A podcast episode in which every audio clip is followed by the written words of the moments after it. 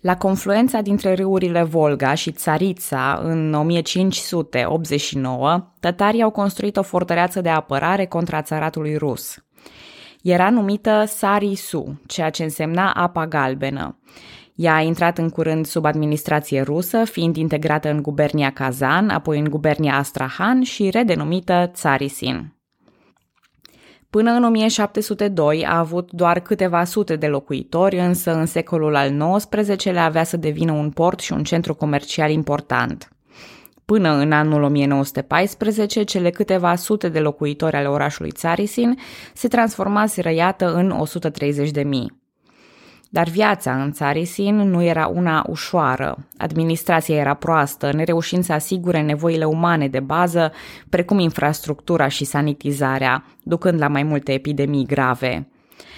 Astfel, orașul a fost mereu problematic, cu mai multe răscoale și lupte între Armata Roșie și Armata Albă în timpul Revoluției Bolșevice. În ianuarie 1920, orașul a fost finalmente capturat de Armata Roșie printr-o bătălie numită, evident, Bătălia de la Tsarisin. Orașul avea un mare potențial pentru sovietici, care l-au și transformat mai târziu într-un centru industrial și comercial puternic.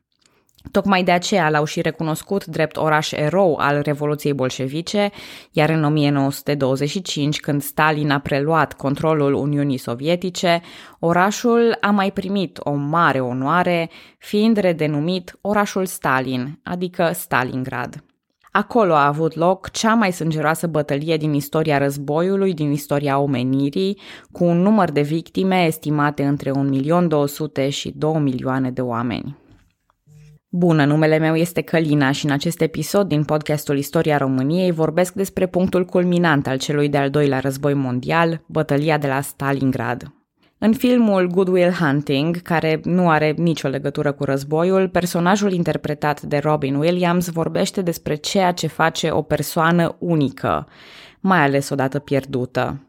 Despre micile idiosincrazii, despre defectele cunoscute doar de cei apropiați. O estimare conservatoare dă cam 800.000 de pierderi în tabăra Axei, dintre care între 110 și 150 de mii au fost români. Ce se poate spune despre 150 de mii de oameni, dar despre 800 de mii sau peste un milion? Degeaba v-aș spune că rudele lor au fost sfâșiate de durere, degeaba v-aș spune că ai lor copii au crescut orfani, pentru că lucrurile astea sunt cunoscute – dar dacă v-aș spune că, în mod sigur, unul dintre acești oameni era sufletul petrecerii și putea spune bancuri ore în șir. Sau că unul dintre ei era obsedat să aibă pantofii mereu curați și îl lustruia obsesiv. Unul avea o aluniță proeminentă pe bărbie care îl deranja mereu la bărbierit. Altul a plecat pe front certat cu soția, iar cuvintele grele spuse atunci nu s-au mai putut lua înapoi niciodată. Altul îi adusese fetiței lui o păpușă nouă, cu doar câteva săptămâni în urmă, urmărind acea încântare copilărească din ochii ei. Unii dintre ei cu siguranță erau preoți, hoți de buzunare sau ofițeri din tată în fiu. Oameni care râgâiau, făceau când râdeau cu poftă, aveau expresii sau accente exasperante, fumau câte o țigară pe ascuns sau se trezeau greu dimineața, așa ca noi toți.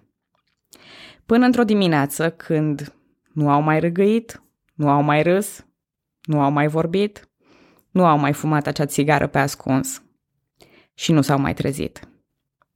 Două milioane de oameni unici, fiecare în felul lui, Asta vreau să țineți minte cât vorbim despre război urban și planuri tactice, despre numele de cod ale operațiunilor, despre importanța petrolului și despre lideri precum Hitler și Stalin. Că în centrul acestor evenimente nu e niciuna dintre astea, ci oameni, oameni pierduți pentru totdeauna. Oameni care nu semănau cu niciun alt om. În ciuda eșecurilor din iarna lui 1941-1942, până în vară, Adolf Hitler era din nou convins că putea să înfrângă armata roșie. Trupele din grupul de armate central fuseseră odihnite, refăcute și reechipate, iar cele din nord și din sud nu fuseseră prea încercate în timpul iernii. De asemenea, Stalin se aștepta ca germanii să atace iarăși pe centru, în zona Moscovei. Însă Hitler a schimbat personal obiectivele campaniei. Eforturile urmau să fie concentrate în zona Volgăi pentru a tăia accesul sovietic la Caucaz și Marea Caspică. De altfel, germanii fuseseră dependenți de resursele sovietice înainte de a rupe pactul Ribbentrop-Molotov, iar capturarea câmpurilor petrolifere din Caucaz avea două avantaje. Odată, germanii primeau petrol, apoi sovieticii rămâneau fără acel petrol. Pe 23 iulie 1942, la capturarea Rostovului, Hitler a decis ocuparea orașului Stalingrad la nord de câmpurile petrolifere pentru a opri transporturile sovietice prin oraș. Exista și o componentă importantă de propagandă prin care capturarea unui oraș numit Stalingrad ar fi adus o victorie ideologică.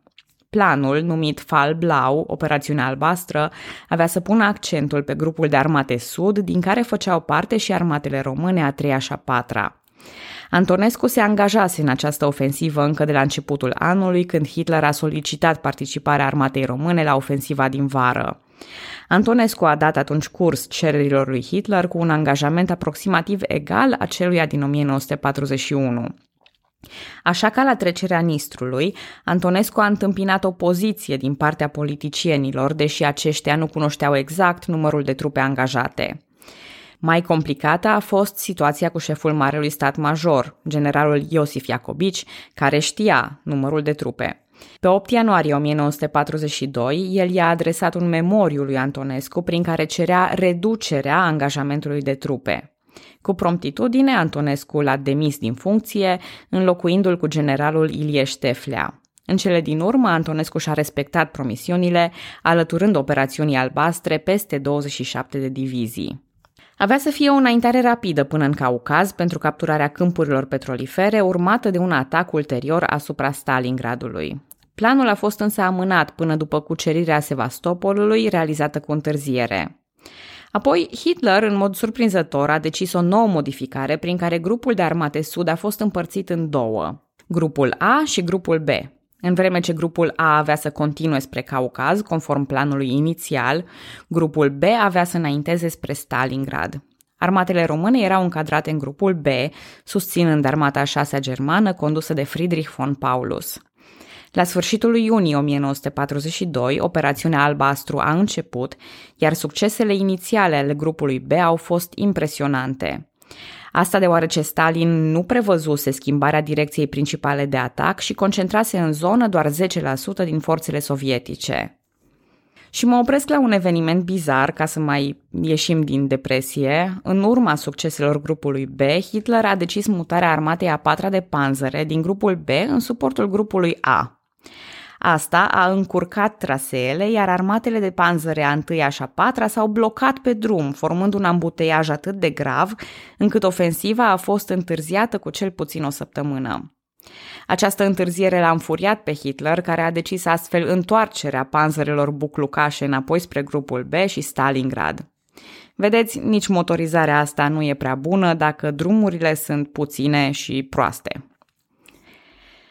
Pe 25 iulie, grupul B traversează Donul, desfășurându-se pe un front întins. Armatele italiene, maghiare și române au fost însărcinate cu apărarea flancurilor. Grupul A continua spre sud, în Caucaz, dar întâmpina probleme de aprovizionare, ceea ce încetinea ofensiva. De asemenea, capturând Maicop, au constatat că sovieticii distruseseră sondele de petrol înainte ca ele să încapă pe mâinile inamicului. Se puteau repara, dar asta costa cea mai prețioasă resursă, timpul. Cele două grupuri armate erau mult prea departe unul de altul pentru a se putea susține reciproc. Cât despre sovietici, ei bine, în iulie, când intențiile lui Hitler au devenit aparente, Stalin i-a numit pe generalul Andrei Yeriomenko și comisarul Nikita Hrușciov, poate vă sună cunoscut, pentru a planifica apărarea Stalingradului. La est de Stalingrad, sovieticii s-au grupat sub comanda generalului locotenent Vasili Chuikov și au primit ordine clare să apere orașul cu orice preț. Chuikov luptase în războiul de iarnă dintre Uniunea Sovietică și Finlanda. Generalul pierduse acel război într-un mod umilitor, iar Stalin miza tocmai pe nevoia lui Chuikov de a se reabilita. Stalin știa de asemenea că liniile de aprovizionare ale armatelor Axei erau lungi și fragile, ducând la probleme cu aprovizionarea și forțându-i să rechiziționeze resurse locale. De aceea, el va ordona și arderea recoltelor aflate în calea germanilor. A fost o strategie eficientă. Există mărturii conform cărora armata a șasea germană deja își sacrifica și mânca proprii cai înainte de a ajunge la Stalingrad. Lucru pe care am vrut neapărat să-l punctez pentru cârcotașii care încă au impresia că tactica pământului pârjolit e o prostie medievală. Fiind eu acest capricorn, tipicar și ordonat, pe lângă pasiunea pe care o am pentru jocuri de tip board games, înainte de a trece la acțiune vreau ca toți pionii să-mi fie plasați pe hartă. De aceea mă voi opri acum și asupra armatei române. Aviația română participa la Stalingrad, iar pe parcursul campaniei va avea aproximativ 4.000 de ieșiri, distrugând 61 de avioane sovietice și participând la bombardamente – 79 de avioane românești vor fi pierdute la Stalingrad, majoritatea capturate la sol, când lucrurile au luat o turnură neplăcută. Dar să nu anticipăm, doar să punem pionii. Dacă aviația română era relativ în formă, cu totul altfel stă situația pentru armata română aflată la sol. Majoritatea trupelor românești erau într-o formă proastă sau le lipseau efective care nu au fost înlocuite niciodată. Erau desfășurate pe un front mult peste capacitățile lor. De asemenea, erau prost echipate și le lipsea arsenalul antitank necesar luptei, dar și alte elemente de aprovizionare. Iarna venise de vreme, iar serviciile erau prost organizate, astfel încât până și hrana era sub așteptări. Nu vreau să spun carne de tun, dar nu erau nici în cea mai bună poziție, nici în cea mai bună condiție. Armata a treia, condusă de generalul Petre Dumitrescu, a fost inițial poziționată la cotul Donului și a continuat împinsă în apărarea contra sovieticilor. Număra 143.336 de militari organizați în patru corpuri, având opt divizii de infanterie și două de cavalerie. Divizia întâi blindate română a fost subordonată direct grupului de armate B, fiind la latitudinea comandamentului german angajarea ei pe front. În ceea ce privește ierarhia, dacă tot suntem la subiect, comandamentele germane au limitat mișcările și capacitatea decizională a comandamentelor române, ceea ce a dus la mari frustrări și la lipsă de comunicare. Spre exemplu, armata a treia română a încercat să aducă la cunoștință germanilor că sovieticii pregătesc o operațiune ofensivă. Informațiile obținute de români au fost însă ignorate. Nu vreau să spun nici Nicopole. Preocuparea germanilor era în altă parte. Armata a patra a avut un caz ceva mai fericit, în sensul în care a fost mai retrasă. A primit sarcina apărării unei fâșii de circa 230 de kilometri la sud de Stalingrad. Avea două corpuri compuse din cinci divizii de infanterie și două de cavalerie, în total 75.250 de militari. Între cele două armate române se afla armata a șasea germană condusă de generalul Friedrich von Paulus, care, după cum spuneam acum multe episoade, în primul război mondial luptase împotriva românilor întrecători. La Stalingrad, în al doilea război mondial, germanii și românii erau legați împreună și aveau să împărtășească aceeași soartă. Mai mult, deși Stalin a retras resursele consumabile, a refuzat evacuarea celor aproximativ 400.000 de civili sovietici. Asta înseamnă că civilii au rămas în Stalingrad, legați și ei de armatele lor și aveau să împărtășească aceeași soartă. Bătălia a început printr-un bombardament violent al orașului în care aviația Axei a aruncat aproximativ 1000 de tone de bombe în 48 de ore. E enorm. Stalingrad a fost transformat într-o ruină cu aproximativ 90% dintre case distruse. Tocmai de aceea e o chestiune dificilă a stabili exact numărul de victime. 40.000 de civili sovietici au fost capturați și duși în Germania în lagăre de muncă. Restul unii au reușit să fugă, foarte puțini au fost evacuați formal, iar ceilalți au rămas în oraș. Până în februarie 1943, între 10 și 60 de mii de civili încă trăiau în Stalingrad. Unele fabrici erau încă funcționale, spre exemplu fabrica de tractoare a produs tancuri T-34 continuu în ciuda bombardamentelor până când germanii au intrat efectiv pe poarta ei. Strategia lui Stalin de a nu evacua civilii a fost expre gândită pentru a-i îndârji să apere orașul, iar acum locuitorii Stalingradului, chiar și femeile și copiii, lucrau la șanțuri, tranșee și fortificații. Regimentul antiaerian 1077 a fost format din voluntari fără antrenament militar de infanterie. Cu toate acestea și fără sprijin din partea altor unități, a fost forțat să se apere în fața înaintării germane. Au tras asupra panzerelor diviziei 16 până în ultima clipă, când toate cele 37 de arme antiaeriene au fost distruse sau capturate. La finele luptei, germanii au fost uluiți să constate că voluntarii aceștia erau în majoritatea lor femei. Milițiile formate din civili sovietici erau trimise la luptă uneori fără arme. Studenții și profesorii de la Universitatea Tehnică din Stalingrad au format o unitate antitank în care asamblau tancuri din bucăți rămase prin fabrici. Tancurile improvizate erau exact așa cum vi le imaginați. Nu erau vopsite, le lipseau părți importante, uneori chiar vizoarele. Totuși au fost duse pe front direct din fabrică și angajate în luptă. Asta înseamnă disperarea. Începând cu luna septembrie, germanii și sovieticii s-au angajat într-un război sângeros, considerat de mulți istorici un exemplu remarcabil al războiului urban, în care fiecare stradă, fiecare casă și fiecare obiectiv era capturat cu greu, provocând victime de ambele părți. Spre exemplu, gara numărul 1 din Stalingrad a fost capturată și recapturată, schimbându-și stăpânii de 14 ori în decurs de 6 ore. Un lucru similar s-a întâmplat la Grânare, în sudul orașului. 50 de soldați sovietici au opus o rezistență teribilă în fața atacatorilor germani timp de câteva zile, până au rămas fără muniție și apă. Ferocitatea rezistenței și numărul mai mare de victime proprii i-a făcut pe germani să creadă că sovieticii sunt în număr mult mai mare. Au fost șocați să găsească aici doar 40 de morți.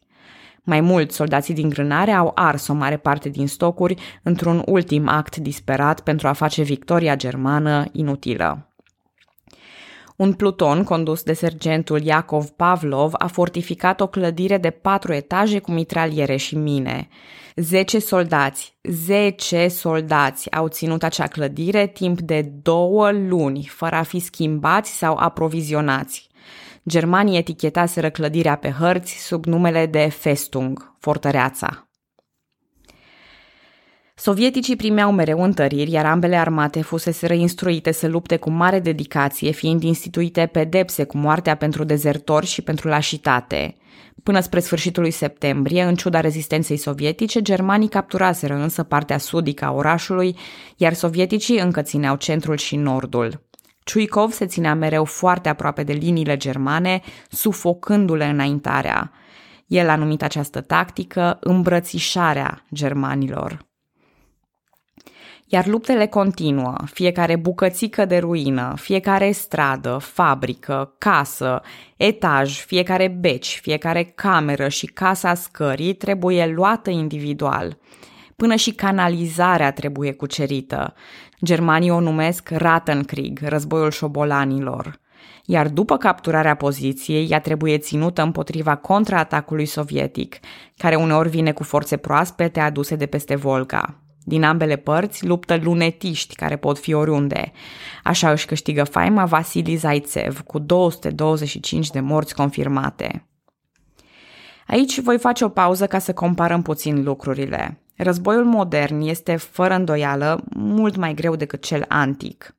În antichitate, războiul era o chestiune de onoare, ceremonială, în care uciderea unui om se făcea de aproape, cu un obiect tăios sau prin lovire. Luptele se petreceau preponderent ziua sau în scurte atacuri de noapte, oamenii fiind totuși dependenți de lumina zilei pentru eficiență. Însă odată cu apariția armelor de foc și avansurilor tehnologice, toate acestea zboară pe fereastră. Poți fi ucis oricând, oriunde. Poți fi ucis de un lunetist în timp ce duci mâncare unui camarad. Poți fi ucis noaptea sau ziua. Poți fi ucis azi, mâine, peste 5 minute, într-o clipă de neatenție sau într-una încordată, logică, rece, gândită.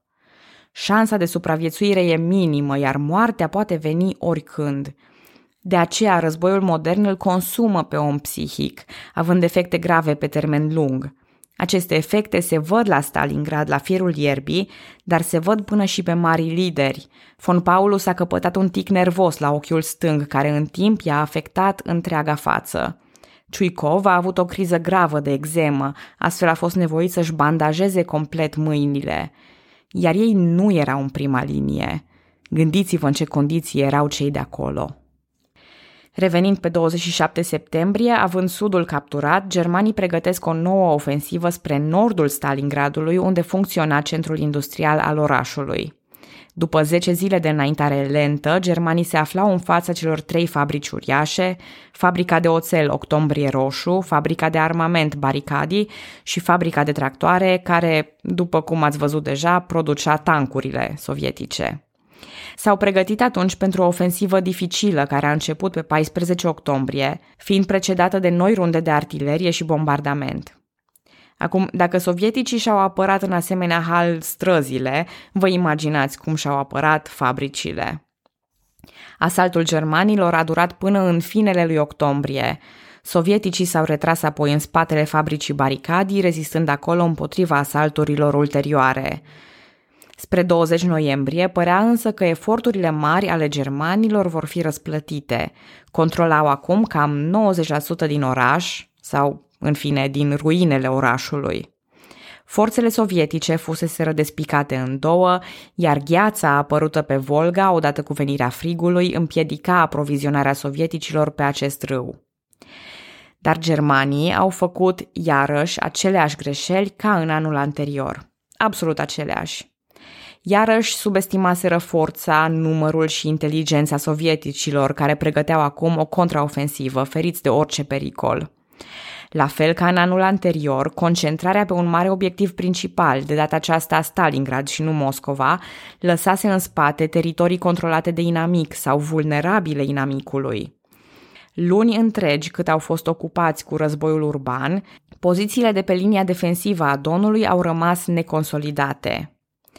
Sovieticii aveau capete de pod pe maluri de unde puteau lansa operațiuni militare.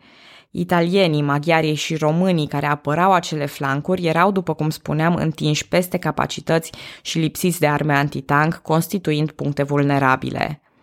La sud-vest de Kotelnikovo, întreg flancul sudic al sectorului Stalingrad era ținut de armata a patra română și o singură divizie motorizată germană. Von Paulus ceruse să se retragă după Don, însă cererea a fost respinsă de Hitler.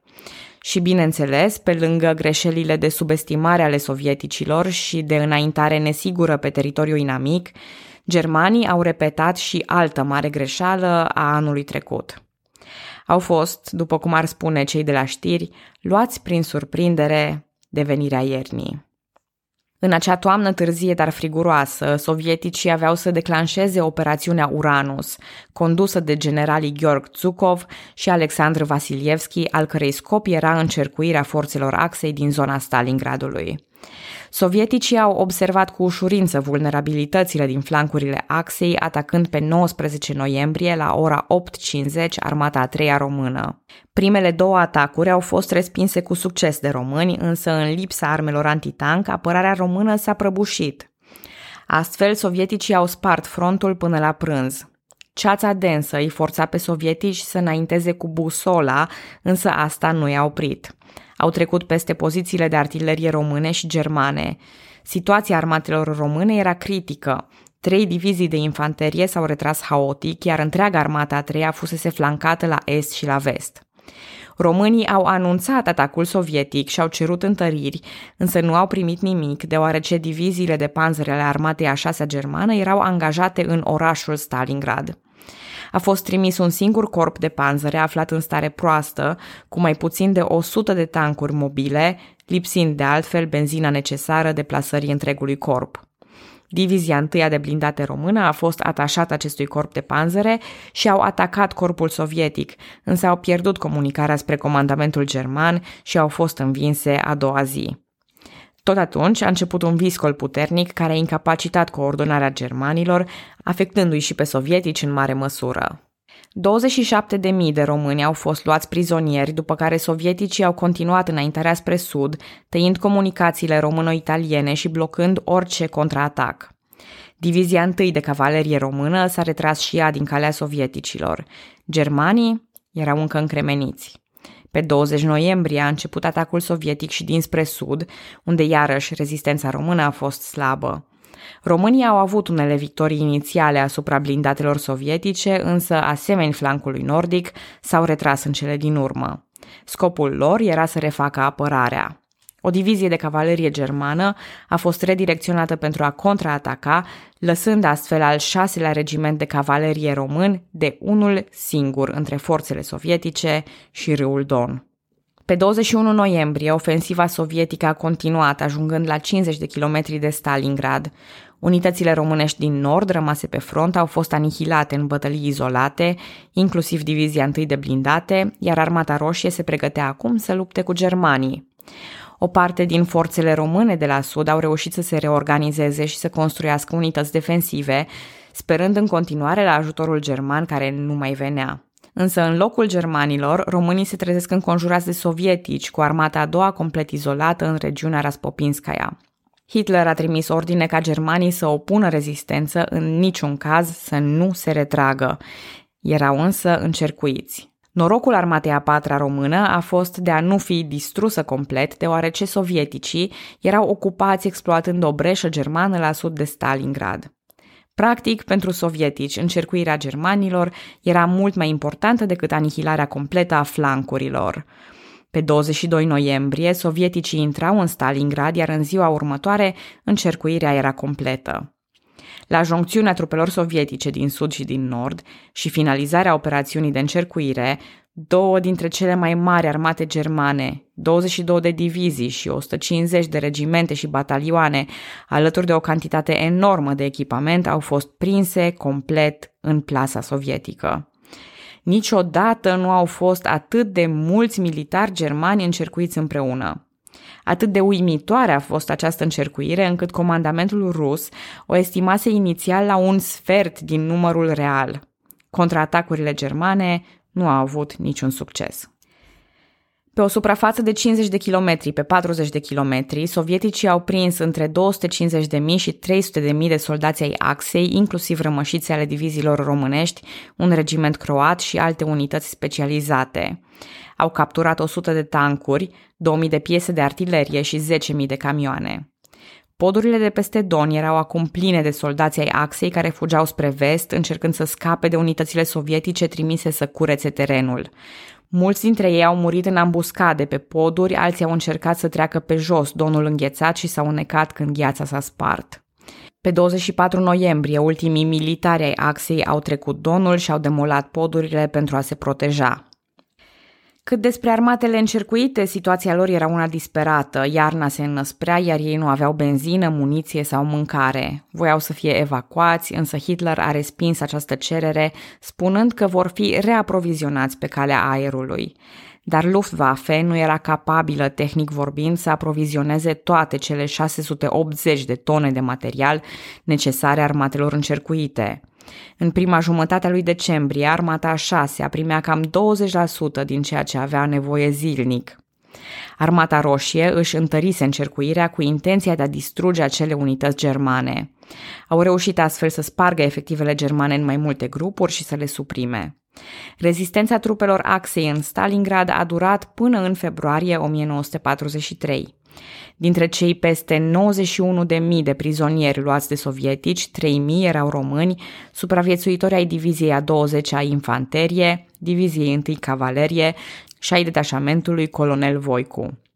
16 dintre cele 18 divizii românești angajate la Stalingrad au fost distruse, alături de acele 76 de avioane. Armata română nu s-a putut reface și a continuat să ducă doar lupte defensive disperate și tragice pe lungul drum spre casă. În prima jumătate a anului 1943, pe frontul de est, mai rămăseseră doar șapte divizii românești. Acționau în Cuban, însă au fost înfrânte și s-au retras în Crimea în toamna lui 1943.